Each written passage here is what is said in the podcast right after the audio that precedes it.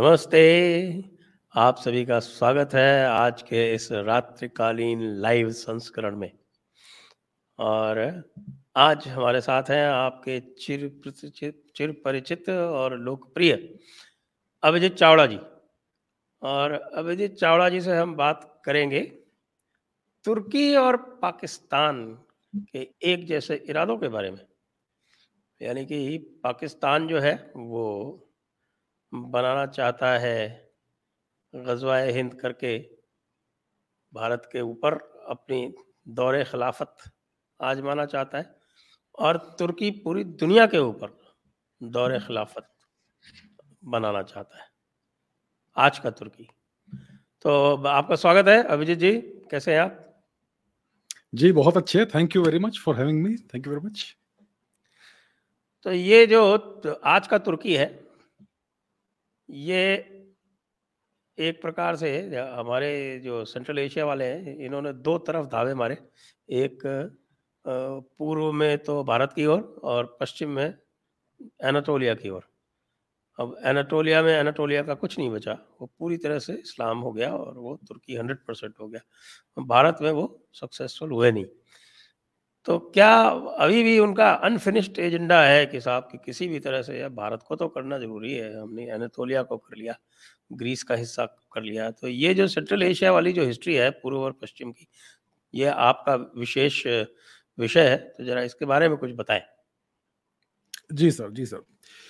तो अगर हम देखें तुर्कों का इतिहास, उनका उनका उनका ओरिजिन क्या है, इसके बारे में थोड़ी सी चर्चा करते हैं। तुर्कों का ओरिजिन है हुन जो हुन जिन्होंने गुप्ता साम्राज्य के समय पर भारत के ऊपर बहुत सारे आक्रमण किए इवेंचुअली भारत में घुल मिल घुल मिल भी गए हुन। तो उन्हीं हुनों के डिसेंडेंट्स थे है ये तुर्क। सो so, अगर अगर आप 2500 इयर्स पहले जाते हैं in the region of present day Mongolia तो वहाँ पर एक एक एक ट्राइबल ग्रुप या एथनिक ग्रुप था जिसे चाइनीज़ कहते थे श्योन्यू श्योन्यू एथनिसिटी तो वहाँ से ये हुन उत्पन्न हुए और उन्होंने पूरा का पूरा सेंट्रल एशिया में उनका वो क्या बोलते हैं नोमैडिक लाइफस्टाइल था पूरे सेंट्रल एशिया में वेरी वेरी लार्ज एरिया में। एसेंशियली वेस्टर्न चाइना से लेकर ईस्टर्न यूरोप तक एक एक जमाने में जैसे शक का जो साम्राज्य था, उसी प्रकार से हुनों का भी साम्राज्य हो गया। अप्रोक्सीमेटली दो ढाई हज़ार वर्ष पहले इसकी शुरुआत हुई। फिर हुनों ने अप्रोक्सीमेटली 500 एडी के आसपास एक्चुअली अराउंड 300 400 एडी के आसपास भारत के ऊपर बहुत सारे आक्रमण किए। इवेंचुअली वो थोड़े बहुत सक्सेसफुल uh, हुए। Uh, उन्होंने थोड़े बहुत साम्राज्य स्थापित किए भारत में और उसी समय पर वो रोमन पर, रोमन साम्राज्य पर भी पर भी अटैक कर रहे थे। जो जिस समय भारत के ऊपर अटैक हो रहा था उस समय रोमन साम्राज्य के ऊपर भी अटैक हो रहा था। ये गुप्ता एम्पायर के समय की बात है। Uh, फिर हुन सेंट्रल एशिया में घूमते फिरते रहे उनका नोमैटिक लाइफस्टाइल था। और इवेंचुअली ये जो हुन थे वो इस्लामाइज हो गए। बिकॉज़ ड्यूरिंग दी कौन सा caliphate I think Abbasid caliphate के समय पहले राशिदुन था फिर अब फिर फिर uh, चार या पाँच कैलिफेट थे ना पहले राशिदुन था राशिदुन कैलिफेट था उसके बाद हाँ. क्या बोलते हैं? सेकंड वाज दिस हाँ वही वो याद कर रहा हूँ। हाँ ये जो आपका उमैयद उमैयद उमैयद उमैयद और जो दमास्कस में था। अब्बासिद और हाँ, चौथा उस्मानियन हाँ तो ये ये और अब्बासिद कैलिफेट के समय ये इस्लामाइज होने लगे हुन। और फिर उनका उनका क्या बोलते हैं उनका आइडेंटिटी थोड़ा चेंज हो गया टर्किक आइडेंटिटी बनने लगा। और फिर जब ये इस्लामाइज हो गए तो फिर उनका ये पूरा जो अग्रेसिव रवैया था वो एकदम एक्सपांड हो गया और तब जाकर उन्होंने ये सब शुरू किया भारत के ऊपर आक्रमण करना। तो इनिशियली उन्होंने गांधार पे आक्रमण किए। गांधार सबसे पहले टर्कीफाई हो गया इस्लामाइज हो गया और फिर धीरे धीरे जहाँ हम इतिहास जानते हैं कि ये कैसे भारत के अंदर धीरे धीरे धीरे over three four five centuries आने लगे अंदर अंदर अंदर। तो ये तुर, तुर्कों का इतिहास है। अब ये जो तुर्क थे, ये सेंट्रल एशिया में रह रहे थे, फिर मंगोल साम्राज्य का अचानक से ये वोल्केनिक इरप्शन हुआ under the great Shri Chingis Khan तो उन श्री चिंगिस खान से भागते हुए हो, ये मंगोल वेस्टवर्ड्स भागने लगे और वेस्ट भागते भागते वो एनाटोलिया में पहुँच गए। और यहाँ शुरू होता है, जो आज का जो टर्की है, उसका initiation point nucleation point you call it तो पहले इनिशियली उनका बहुत छोटा एक किंगडम था एनाटोलिया के नॉर्थ में फिर धीरे धीरे एक्सपांड हुआ ये किंगडम फिर आ, कौन था ये जो जो फतेह जिसे जिसे फतेह कहते हैं उसने कंस्टेंटिनोपल को को कॉन्कर किया। और फिर सबसे तो so that was the establishment of the Ottoman empire as such उसके पहले वो छोटा सा किंगडम ही था।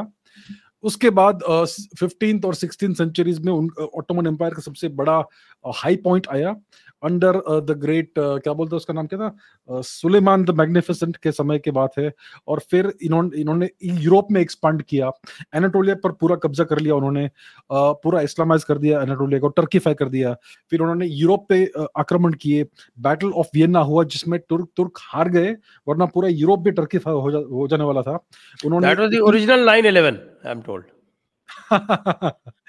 it was yeah you could say that uh, was the uh, original 911 yes yes they, they took the christian empire by its throat and they hammered on the doors and they failed so that's what happened उन्होंने battle of vienna हुई थी जी जी yes original 911 yes correct uh yeah फिर उन्होंने Italy में भी एक छोटा सा एक हिस्सा उन्होंने कब्जे में लिया था। नॉर्थ अफ्रीका इजिप्ट पर उन्होंने कब्जा कर लिया अरेबियन पेनिनसुला पर कब्जा कर लिया। बहुत बड़ा साम्राज्य बना लिया था इन्होंने ऑटोमन एम्पायर ने राइट तो ये ऑटोमन एम्पायर का हाई पॉइंट था फिफ्टीन एंड सिक्सटीन सेंचुरीज के आसपास की बात है ये। फिर धीरे धीरे as always with every empire there is a slow decline slow corruption तो ये क्या हो गया कि ये जो मिलिट्रिस्टिक एक्सपांशन का जो दौर था, वो चला, वो खत्म हो गया। एंड देन पॉलिटिकल इंट्रीग्स का एक जमाना आ गया टर्क ऑटोमन एम्पायर में। Palace intrigues politics the rule by the eunuch and the harem ये सब आ गया ऑटोमन एम्पायर में। और धीरे धीरे जो टर्क्स का जो विगर था वाइटलिटी था और जो स्टील स्पाइन था, वो सब टूट गया, बिखर गया एंड धीरे धीरे ऑटोमन एम्पायर बिखरने लगा। नाइनटीन सेंचुरी में ऑटोमन एम्पायर बहुत वीक हो गया था। ग्रीस ने अपने इंडिपेंडेंस के लिए फाइट किया और जीत गया Greece so the Turks were left with Anatolia but Greece चला गया था। Turk still held on to Salonika it is today called Thessaloniki वहाँ पर मुस्तफ़ा कमाल अतातुर्क का जन्म हुआ था in the late nineteen century yes Salonika में। uh, तो धीरे धीरे नाइनटीन सेंचुरी में you can see the Turkey जो ऑटोमन एम्पायर है वो बिखरने लगता है। उन्होंने क्राइमिया वॉर में फाइट किया उन्होंने इथियोपिया और इटली का जो वॉर था उसमें फाइट किया। फिर उन्होंने स्वयं इटली से फाइट किया उन्होंने स्वयं रशिया से फाइट किया। रशिया से हार गए इटली से हार गए। फिर जो सुल्तान महमद क्या नाम था उसका? अब्दुल हबीद द सेकंड उसने डिक्टेटरशिप एस्टेब्लिश कर दी। उसने जो कॉन्स्टिट्यूशन था, जो बनाया हुआ था, उसको पूरा रिजेक्ट कर दिया और और वन मैन रूल एस्टेब्लिश कर दिया in the late nineteen century फिर आर्मीनियन जेनोसाइड शुरू होता है। आर्मीनियन जेनोसाइड एक ही इवेंट नहीं है। It's a wave of events multiple events which start in the nineteen century तो आर्मीनियन जेनोसाइड उन्होंने किया। क्योंकि देखिए एनाटोलिया जो है, वो ओरिजिनली ग्रीक है और आर्मीनियन है। North of Anatolia you have the Armenian region और आर्मीनिया एक बहुत पुराना सिविलाइजेशन है, बहुत पुराना कल्चर है at least two and half thousand years old वहाँ पर भी आपको स्वस्तिक मिलेंगे, बहुत सारे स्वस्तिक मिलेंगे। तो it's closely related to India historically तो जो टर्की है, उसमें बहुत सारी एथनिसिटीज का एक मेल्टिंग पॉट था। जो रूलर्स थे ओवरलॉर्ड्स थे, वो तुर्क थे the Islamic conquerors of the region but the original people were the Greek people इसलिए आज तुर्क ग्रीक जैसे दिखते हैं मोस्टली और बहुत सारे जूस थे वहाँ पर uh, वहाँ पर uh, क्या बोलते हैं आर्मीनियंस थे जॉर्जियंस भी थे बहुत सारा ऐसा मेल्टिंग पॉट वाला सिचुएशन था। तो they wanted to completely Turkify the thing the place तो उन्होंने आर्मीनियन जेनोसाइड शुरू किया लेट नाइनटीन सेंचुरी में। फिर एक वॉर हुआ टर्की और इटली के बीच में जो टर्की हार गया। और फिर इवेंचुअली फ़र्स्ट वर्ल्ड वॉर आता है. So by this time Mustafa Kemal Ataturk is a young man he participates in these wars first world war में बहुत ही हीरोइक काम किया मुस्तफ़ा कमाल अतातुर्क ने. गैलीपोली का इन्वेजन जो विंस्टन चर्चिल ने ने कंजोर किया था, उसको पूरी तरह से डिस्ट्रॉय कर दिया. It was humiliation personal humiliation for Winston Churchill और एक व्यक्ति ने ये पूरा काम किया. Just one man standing up against the might of the British empire there was Mustafa Kemal Ataturk तो ये नाइनटीन कौन सा 15, 16, 17, 18 इस इस समय के आसपास की बात है। फिर सुल्तान अब्दुल और बीच में एक यंग टर्क्स मूवमेंट आया था in the 1910s I think 1908 के आसपास जो तीन आदमी थे अनवर तलत और जमाल नाम था उनका। उनमें से तलत जो था वो और वो रोमानी था Indian origin but they were the three young Turks और उन्होंने पूरा नेशन को एक एक ट्रायम्वरेट में में ला दिया। So there was a three man rule और इस समय पूरा आर्मीनियन जेनोसाइड बहुत ही ज़ोर शोर से होता है। 1915 के आसपास की बात है। एटलीस्ट 1.5 मिलियन आर्मीनियंस की हत्या की गई जेनोसाइड किया गया। They were all relocated by forced marches into the Syrian desert जहाँ पर कुछ खाने को नहीं है पीने को नहीं है। And they they all killed and horrible atrocities brutalities हुई। We know what kind of brutalities the Turks are fond of doing so is no need to mention that तो ये सब हुआ। फिर yes, we have uh, seen that in India as well yes yes same standard practice standard operating procedure so there is nothing new to, for us to discuss in that matter at least ठीक है uh, फिर क्या होता है कि the the Turks were fighting on the side of Germany in the First World War. और हम जानते हैं कि जर्मनी हार गया. So Turkey also lost the war.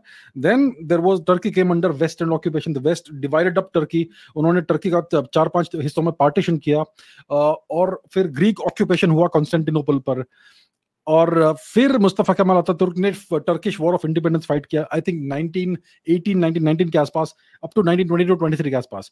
And he won and he was able to establish a republic of Turkey उसने caliphate uh, को खत्म कर दिया पूरी तरह से डिसएस्टैब्लिश कर दिया कैलिफेट को अब्दुल हमीद को एग्जाइल में भगा दिया। And that was the beginning of modern Turkey और फिर मुस्तफ़ा कमाल अतातुर्क ने यूनिफॉर्म छोड़ दिया last time for the last time he became the dictator of Turkey complete iron rule until 1938 when it drank himself to death उसने बहुत सारे reforms किए टर्की में। उसने फ्राइडे से संडे कर दिया हॉलीडे उसने बुरका हिजाब सब बैन कर दिया। उसने अरबिक स्क्रिप्ट बैन कर दी। उसने he tried to essentially ban Islam itself that's what Mustafa Kemal Ataturk tried to do in Turkey so he created a different Turkey just one man with the force of his will and personality and character completely transformed nation उसने पूरा सेक्युलराइज कर दिया Turkey को। He transform Turkey into a modern twenty century nation from a nation that was in the in the Ottoman era so women were given equal rights as men.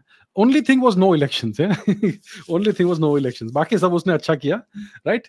Uh, उसके बाद क्या होता है कि फिर he dies and then Ismet Inonu became the prime minister or if turkey uh, became a member of the united nations turkey became a member of nato uh, and turkey had uh, so turkey was under various periods of rule which were mainly one party rule and mainly military rule. bahut of military uh, involvement tha turkey mein the military sees itself in turkey as the guardian and custodian of secularism. The military is a secular organisation Turkey में। Okay and Mustafa Kemal Ataturk ने क्या किया कि he he focused on the economy very greatly और because Turkey NATO का एक member बन गया था so they got aid and assistance from the United States and their economy grow very well so most of the twenty century Turkey का जो economy है, काफ़ी अच्छे से प्रोग्रेस हुआ। Yeah turkey's economy was doing very well it's only after the coronavirus pandemic कि उनका economy बुरी तरह से लड़खड़ाने लगा है but overall turkey's economy is not bad so turkey का ये situation था और turkey और ग्रीस में हमेशा ये पुराना blood blood rivalry है blood enmity है टर्की और ग्रीस के बीच में when you have the same blood you have this kind of problem we know it very well तो फिर uh, फिर क्या होता है कि साइप्रस का का इशू होता है so greece was under military dictatorship the rule of the colonels ऐसा कुछ तो था। In the 1960s and 1970s की बात है। Uh, तो क्या होता है कि Cyprus was under British rule from I think 1920s onwards और फिर 1960 में साइप्रस को इंडिपेंडेंस मिला because they fought against the British they went into guerrilla war और फिर साइप्रस को इंडिपेंडेंस मिलता है। I think around 1960 the nitpickers among our esteemed audience can look it up for themselves कौन सा कौन सा वर्ष था। इट्स अप्रोक्सीमेटली अप्रोक्सीमेटली 1950 फिर क्या होता है कि because Cyprus was under Ottoman occupation for about three centuries तो ऑब्वियसली वहाँ पर कन्वर्जन बहुत हुए थे। सो so, जो साइप्रस के जो निवासी थे जो सिप्रियट्स कहते हैं हम उनमें एक माइनॉरिटी था जो जो मुस्लिम था और जो मेजोरिटी था जो ग्रीक ऑर्थोडॉक्स क्रिश्चियनिटी में uh, का, का प्रैक्टिस uh, करते हैं। So northern Cyprus was mainly Muslim origin. They, they are called the और जो सदर्न साइप्रस है जो मेजोरिटी है वो ग्रीक सिप्रियट्स है। सो so, इन्होंने साथ में मिलकर फाइट किया आगे द ब्रिटिश लेकिन इंडिपेंडेंस के बाद ये माइनॉरिटी वाले बोलने लगे कि हमारी हमारी जान खतरे में है। We are being oppressed okay? So yeah. standard operating protocol again. Yes yes yes. We we know how it goes. हम हमारी जान खतरे में हमें ऑपरेशन हो रहा है हमारे ऊपर अत्याचार हो रहा है। ये सब शुरू हुआ उनका। इसी डॉक्यूमेंट्री वाला प्लॉट है। यस uh, तो ये सिचुएशन था 1960s में। फिर ग्रीस में ये मिलिट्री डिक्टेटरशिप चल रहा था तो उन्होंने क्या किया कि उन्होंने साइप्रस में कू कू कर दिया you know regime change Cyprus का जो लीडर था प्राइम मिनिस्टर आई थिंक उसका नाम था आर्च क्या नाम था उसका नाम? मकारियोस आर्च बिशप मकारियोस था। उसको उन्होंने हटा दिया और किसी और को बिठा दिया right so this was a coup inside Cyprus done by the Greeks तो टर्की ने ये अपॉर्चुनिटी पकड़ लिया। भाई, आप इसमें ऐसा नहीं कर सकते। And they sent an invasion force into Cyprus I think in 1974 I think it's 1974 और तब से ये शुरू होता है साइप्रस का जो डिवीज़न हुआ ना partition so the northern part of Cyprus is called the northern Turkish republic of Cyprus ऐसा कुछ तो नाम है उसका। okay they call themselves turks and they they declare themselves part of turkey Eki, I think, as far as I know, only one nation recognizes this this nation, which is Turkey, and the other nations don't recognize uh, Northern Cyprus as part of Turkey. So now, Turkey uh, Cyprus is partitioned, या और उसमें Turkey का बहुत बड़ा हिस्सा है।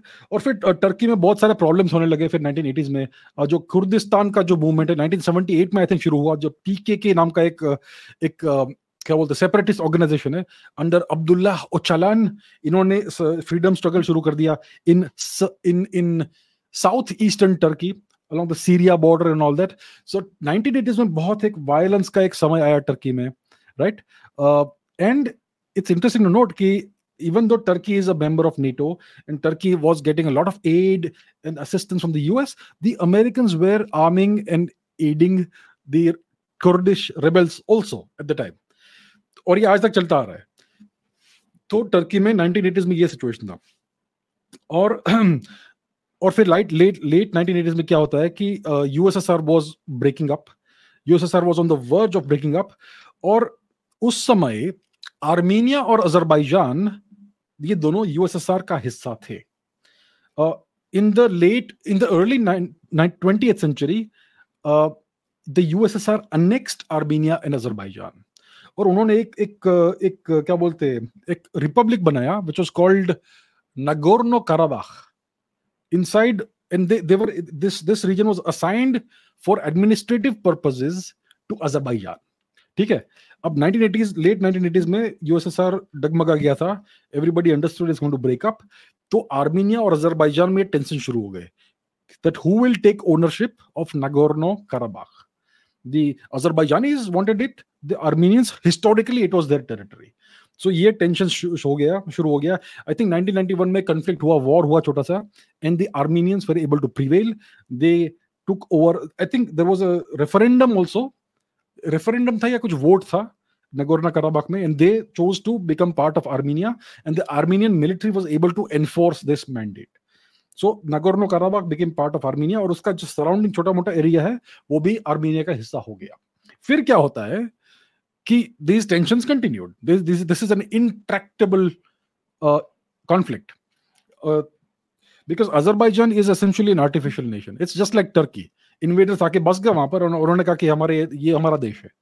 It's historically been Armenian territory all of Azerbaijan वहाँ पर एक सिटी है बाकू वहाँ पर कैपिटल सिटी है बाकू जहाँ पर आपको एक अग्नि मंदिर भी है वहाँ पर राइट फायर टेंपल है जो जो वहाँ, जहाँ पर जोरोस्टेंस भी पूजा करते और हिंदू भी पूजा करते थे इन द पास्ट तो ये बहुत पुराना हिस्ट्री है इसका। So uh, Azerbaijan and Armenia have been in a state of conflict since the late 1980s. Fir Turkey started supporting Azerbaijan because the Azerbaijanis are ethnic Turks. ये तुर्क ही है a different flavor of Turks, but they are still Shia. Turks. Okay, they are majority Shia. Okay, okay, I was not aware of that. Okay, but the Turks support yeah, Azerbaijan. they have more affinity to Iran than to Turkey. Okay, but the Turks have been supporting Azerbaijan since day one of the breakup of the USSR. So क्या होता है कि supporting Azerbaijan. They start giving them weapons. They even sent, they even uh, gave, gave Azerbaijan the assistance of of Syrian mercenaries who were affiliated with Turkey so ये सारे ये सब dirty tricks Turkey करना शुरू करने लगा सो so, अभी क्या होता है कि इन द लेट 2000 2010s 2015 के आसपास फिर से टेंशंस भड़क गए between Armenia and Azerbaijan I think in 2016 और समथिंग एक पूरा कॉन्फ्लिक्ट जैसा सिचुएशन हो गया। और 2020 के आसपास ये अर्थ अर्थसख कॉन्फ्लिक्ट हुआ। See another name of Nagorno Karabakh is artasak so by this time by 2020 uh, azerbaijan was much much stronger and armenia was much weaker so ये वापस कॉन्फ्लिक्ट शुरू हुआ and they took over most of Nagorno Karabakh if not all of it including the city of Shusha and all that या and this was all supported by turkey turkey kya chahta hai they want to connect their nation with azerbaijan and then they want to finish the unfinished business of the armenian genocide ये चाहते ही नहीं है कि वहाँ पर Armenia नाम का देश रहे राइट सो ये उनका क्या बोलते हैं ऑब्जेक्टिव है to eradicate erase Armenia from the map that's why Armenia है उनका। हाँ। Yes yes sad but true yes उनका ये ऑब्जेक्टिव है उनका ये एजेंडा है। So they want to create a pan Turan corridor उस तरफ़ एक और राष्ट्र है जिसका नाम है तुर्कमेनिस्तान। जो भी वो भी तुर्की है। They are also Central Asian Turks Azerbaijan is very pro Turkic And Turkey is Turkic so तुर्की क्या करना चाहता है they want to reestablish an a new Ottoman empire a pan Turan corridor where there is no Armenian where there are no Armenians alive only Turks all over the place ये करना चाहते हैं तुर्क The Americans don't want Turkey to rise too high. That's why they are supporting the Kurdish rebels. And even the Kurds supported Azerbaijan. And even Israel is supporting Azerbaijan. बहुत ही complicated story है यहाँ पर. And, and there are good reasons for that. Israel is supporting Azerbaijan because Azerbaijanis are enemies, if I'm not mistaken, with because because there is a significant Azerbaijani population in northwestern Iran. And if Iran, if if Israel supports Azerbaijan, then the ethnic Azerbaijanis, ethnic Azeris inside Iran will be pro-Israel. तो ये सब game चल रहा है वहां पर ये तो ये सिचुएशन है। So that is where we are today Turkey's economy has been doing well लेकिन कोरोना वायरस पैंडेमिक के बाद उनकी इकोनॉमी थोड़ी सी ठप हो गई है।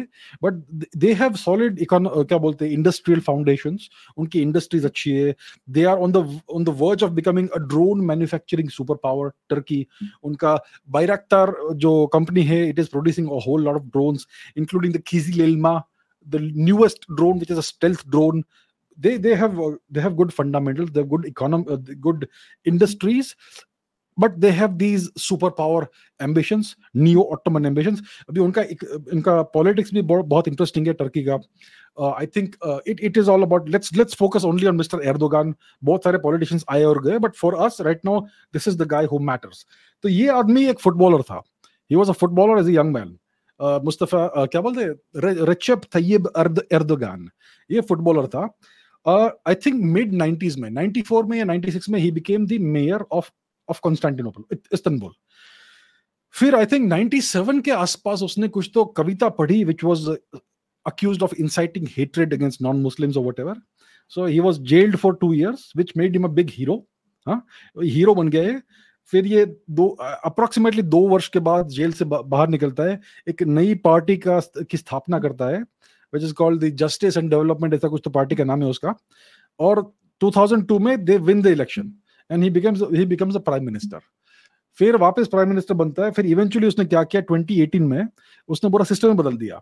He ended the democracy system and he started the presidential democracy system in turkey तो एर्दोगान का मेन क्या है plank he is he is a populist he he presents himself as the voice of the people he is also everybody knows he's an islamist he's he's a islamic revivalist uh, he is also somebody who's pro development and pro pro uh, economy and he is anti west even though he is a member of nato he is still anti west and he, as we know he is pro pakistan anti india तो ये उसका पूरा political ideology है Erdogan का and he is due to uh, stay in power until 2024 and then maybe he will go for re-election or not ये हमें पता नहीं है उसने 2018 में के आसपास आई थिंक 2016 में एक एक फेक कू हुआ था जो उसी ने करवाया था एर्दोगान ने which gave him the pretext to amend the constitution and make his his his his position more powerful. He it made, it made his position stronger. So Erdogan is due to stay in power until 2024, and uske baad, I am sure he will want to still stay in power. So that is where the game is. So today we see that Turkey is doing well. Turkey has these imperial ambitions. We, वो पूरा Middle East वापस हड़पना चाहते हैं. They want to create a new Mark II Ottoman Empire.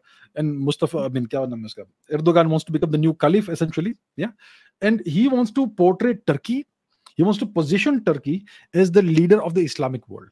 If he is the caliph, they will be the leader of the Islamic world. आज क्या problem है उसके लिए कि Saudi Arabia is positioned as the leader of the Islamic world because they are the custodians of the holiest sites of Islam, including Mecca, Medina, and all that. So this is something that Erdogan doesn't like. It rankles with him. So there is this constant stress and strain between Turkey and Saudi Arabia, right? So uh, and and Turkey obviously is more powerful. उनका अपना military काफ़ी powerful है. They have their own military capabilities they are not buying weapons from other countries they are making their own weapons to a certain extent of course they have American weapons too but they also have the S400 so they have always been playing the, the double game right? Uh, तो ये situation है. So they are trying to woo Pakistan और पाकिस्तानी का क्या है? They are always in search of a new daddy Pakistani पहले कहते थे कि हम अरब है हम, हम, हम अरब है. अब अरबों ने कहा कि भाई तुम अरब नहीं हो. तो अब ये कह रहे हैं कि हम तुर्क है तुर्क है। हम एर्तुग्रुल गाजी की के डिसेंडेंट्स और whatever the hell that is right ये सब बात है। अभी सो यस बोलिए। अर्दगोन ने पब्लिकली ये कहा है कि वो कैलिफेट को रीस्टैब्लिश करना चाहता है। और कैलिफेट को रीस्टैब्लिश करने का मतलब है पूरा जो पुराना युगोस्लाविया आपका आर्मीनिया और पहले तो ये आपका जॉर्जिया बल्गेरिया वगैरह ये सब भी ऑटोमन एम्पायर में हुआ करते थे। तो ये पूरा का पूरा जो है एरिया है ये सब वो इंक्लूडिंग अल्बेनिया ये कह रहे हैं कि साथ ही वो पूरा का पूरा old Yugoslavia up right up to Croatia तो क्रोएशिया बॉस्निया हर्सगोविना सर्बिया सब हमारा है। और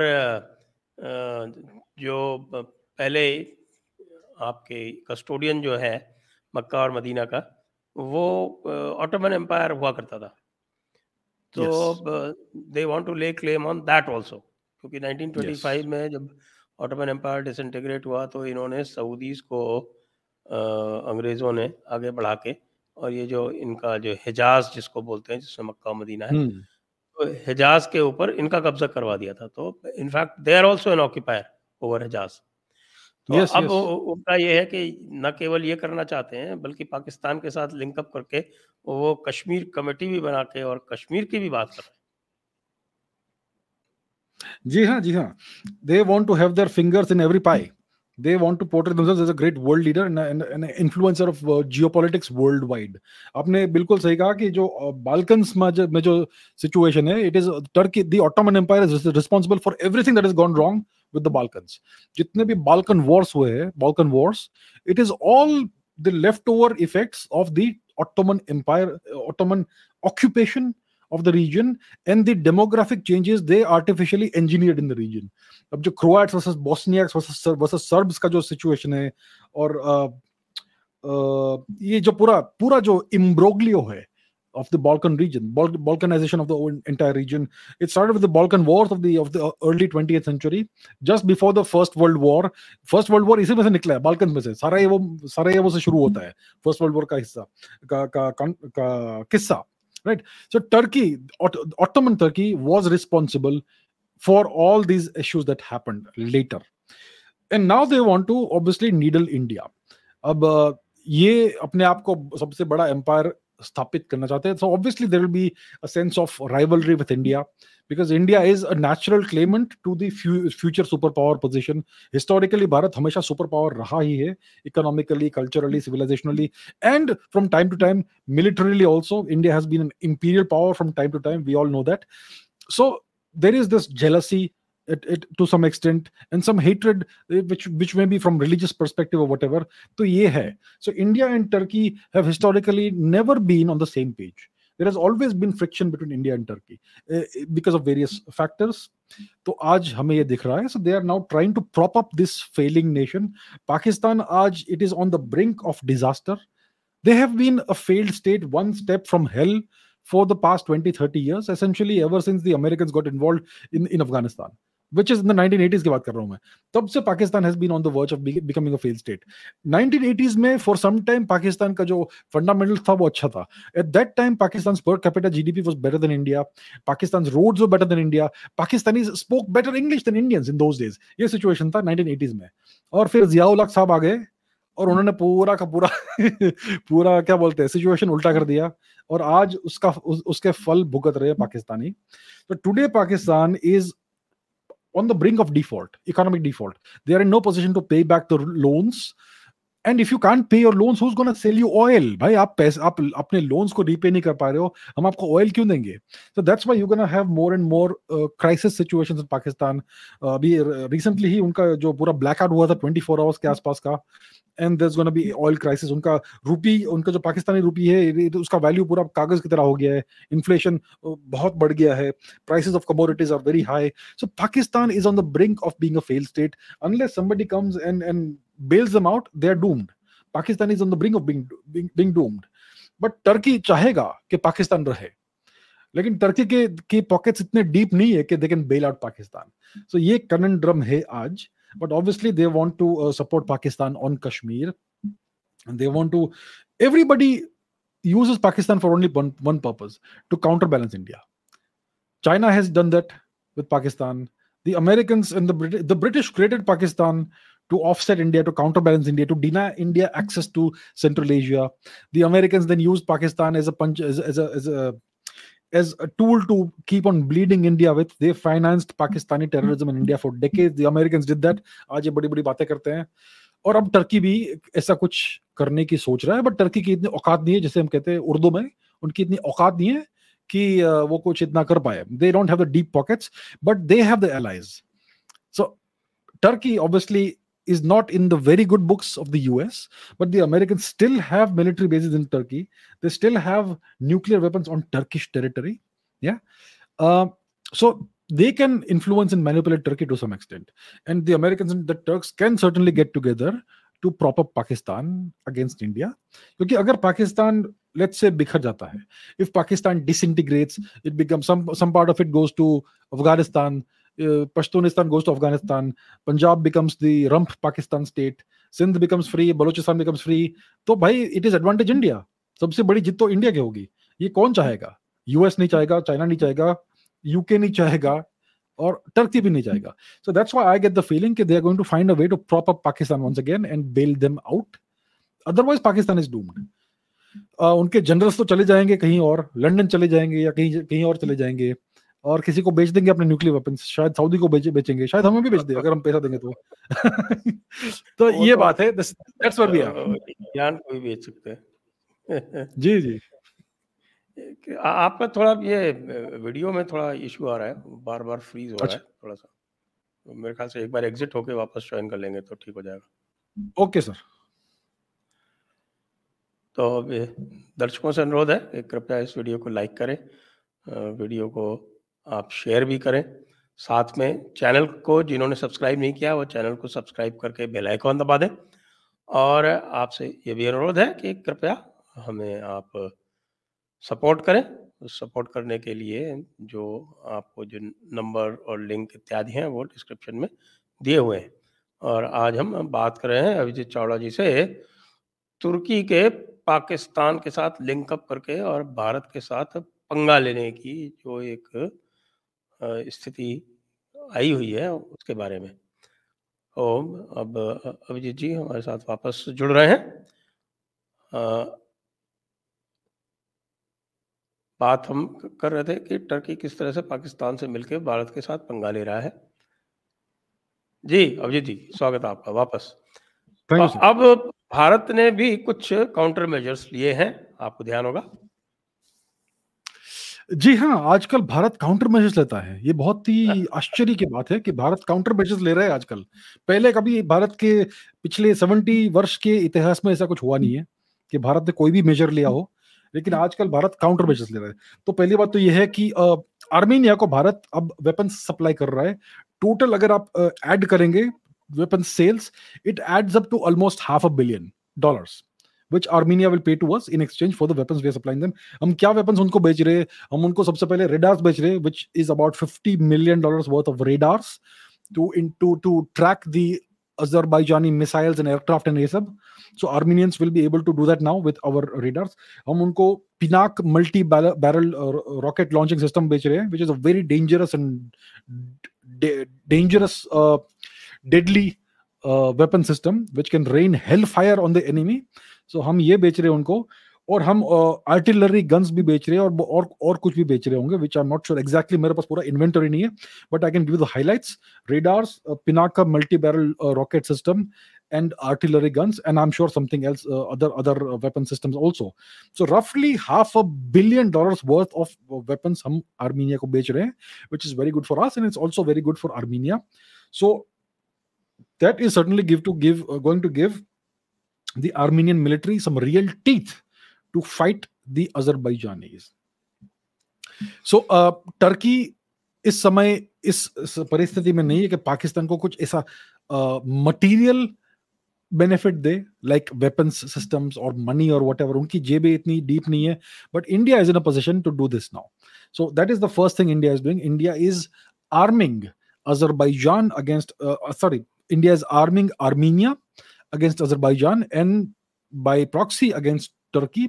Secondly, uh, recently uh, doctor Jaishankar Cyprus गए थे। मैं पूरा साइप्रस का भी इतिहास थोड़ा सा संक्षेप में बताया। जी हाँ, so, हाँ। वो बड़ा इंटरेस्टिंग था जो डॉक्टर जयशंकर साइप्रस गए थे वो। That was very very interesting उसके जस्ट पहले तुर्की ने uh, कुछ उल्टी पुल्टी बातें की थी भारत के बारे में। उसके बाद वो साइप्रस चले गए थे। आपको याद होगा कि यूनाइटेड नेशंस में तुर्की ने कश्मीर के बारे में बोला। तो डॉक्टर जयशंकर ने साइप्रस के बारे में बोला। उसके बाद तुरंत तुर्की ने जो है वो भारत से बातचीत की वहीं ऑन द साइड लाइन्स और फिर बाद में डॉक्टर जयशंकर साइप्रस भी गए। जी हाँ तो ये भारत के मॉडर्न इतिहास में आई थिंक बहुत ही नई चीज़ है कि ऐसे स्टेप्स भारत ले रहे हैं। So there is talk of India and Cyprus also going into some kind of defence co- collaboration, cooperation, perhaps arms de, uh, arms sales to Cyprus also. So आज भारत के पास इतना थोड़ा बहुत तो ये इंडस्ट्रियल मिलिट्री इंडस्ट्रियल बेस आ गया है कि we can sell really dangerous and, and effective weapon systems to uh, uh, the countries that are friendly to us. For instance, Turkey आज क्या कर रहा है अराउंड साइप्रस मेडिटेरेनियन सी में वो ड्रिलिंग कर रहा है for oil and gas gas right which could be in waters that could be part of could be part of Cyprus uh, Cyprus का exclusive economic zone so China के जो जो provocative actions है in the South China Sea in the Champa Sea उसके जैसे ही actions Turkey ले रहा है in the Mediterranean Sea in the Eastern Mediterranean Sea so if India is to sell for instance hypothetically अगर हम उनको कुछ ब्रह्मोस मिसाइल्स बेच दें then Turkey will really feel the heat and they will be they will think 10 times before doing such such activities. So there is one example. We can sell helicopters, attack helicopters, maybe ships to Cyprus or or artillery, whatever, right? So India is in a position today to actually influence the outcomes of conflicts.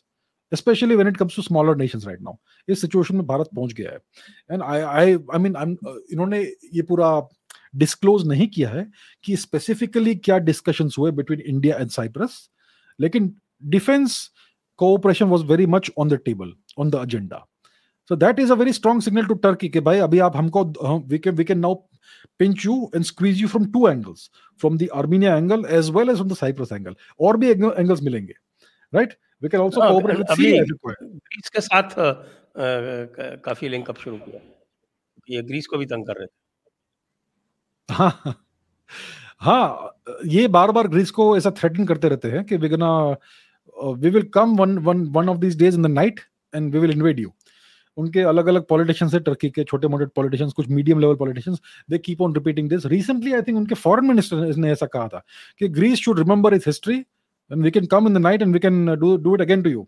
तो ऐसा ये they keep on sabre rattling they keep on threatening Greece. And clearly, आज situation ऐसा है कि Turkey is militarily much more powerful than Greece. Greece is is उनका economy इतना अच्छा नहीं है. We know what happen in the last 10 years Greece का इकोनॉमी बहुत बहुत बुरी तरह से डग डगमगा गया था. एंड ग्रीस का मिलिट्री इतना कुछ आज it is not worthy of any note so Turkey certainly in a position if it wants to invade Greece and inflict some significant damage और उनका बहुत ही पुराना हिस्ट्री है. It's it's like what we call a blood blood rivalry blood enmity तो दोनों NATO का part है? दोनों यूरोपियन यूनियन में? हाँ, नहीं Turkey is not in the European Union Greece in the Turkey want to be हाँ। Turkey wants to be in European Union लेकिन उसको ले नहीं रहे हैं। और ग्रीक नेटो और यूरोपियन यूनियन दोनों में। हाँ Turkey really desires to be part of the EU लेकिन ईयू ने ये कंडीशन इंपोज किया है कि we have to first resolve the Cyprus matter and reunify Cyprus only then we will talk about turkey becoming part of the eu so that is something that has checkmated turkey for now. so turkey abhi abhi i think uh, so until recently they were very strongly in the favor of becoming part of eu they were trying very hard for that अब थोड़ा इन्होंने back seat लिया है कि ठीक है अब अगर आप नहीं चाहते हम हम आए तो हम अपना काम करेंगे we will we will we will invade Syria, we will invade parts of Syria, we will send arms and ammunition, ammunition to Libya, we'll send soldiers to Libya and North Africa, and we'll start our neo-imperialistic activities. And we will cooperate with Russia also, and we would buy buy Russian uh, defense systems, S-400 and other things. Uh, तो Turkey अब ये सब game खेल रहा है so India can also play this game India can arm Greece also Greece is a much more substantial nation comparing compare to Armenia और Cyprus तो ये सारे ऑप्शंस भारत के पास है we can even arm Syria even though that will not be advisable क्योंकि American को ये बहुत बुरा लगेगा because they have been trying to trying to overthrow Assad and they have failed miserably because of Vladimir Putin. So yes, sir, we have options in, in the region and we can certainly keep Turkey under check if they try to play any nonsense games with vis-a-vis Pakistan or Kashmir. So ये इस समय situation है. So Pakistan and Turkey are very different nations, but, but Turkey is using Pakistan. They have no love or affection for Pakistan. ये पाकिस्तान को अपने बराबर का समझते नहीं है but Pakistani feel very good कि भाई तुर्क हमें प्यार दे रहे हैं। क्या प्यार दे रहे हैं भाई? यूजिंग यू पाकिस्तान तो ये हालत है वो तो कटोरा मास्टर है। जो, जो भी उनके कटोरे में डाल दे प्यार डाल दे तो प्यार ही ले लेंगे बाकी उनको पैसे चाहिए जो तुर्की दे नहीं सकता उनको। नहीं दे सकता नहीं। तुर्की का लीरा जो है वो लगातार बहुत सीरियसली डिवेल्यूट हो रहा है डिवेल्यूएशन हो रहा है उसका। Yes yes. और जी जी इकोनॉमी जो है वो काफ़ी स्ट्रेन में है इस समय। तो आइए अब हम दर्शकों के प्रश्न ले लेते हैं।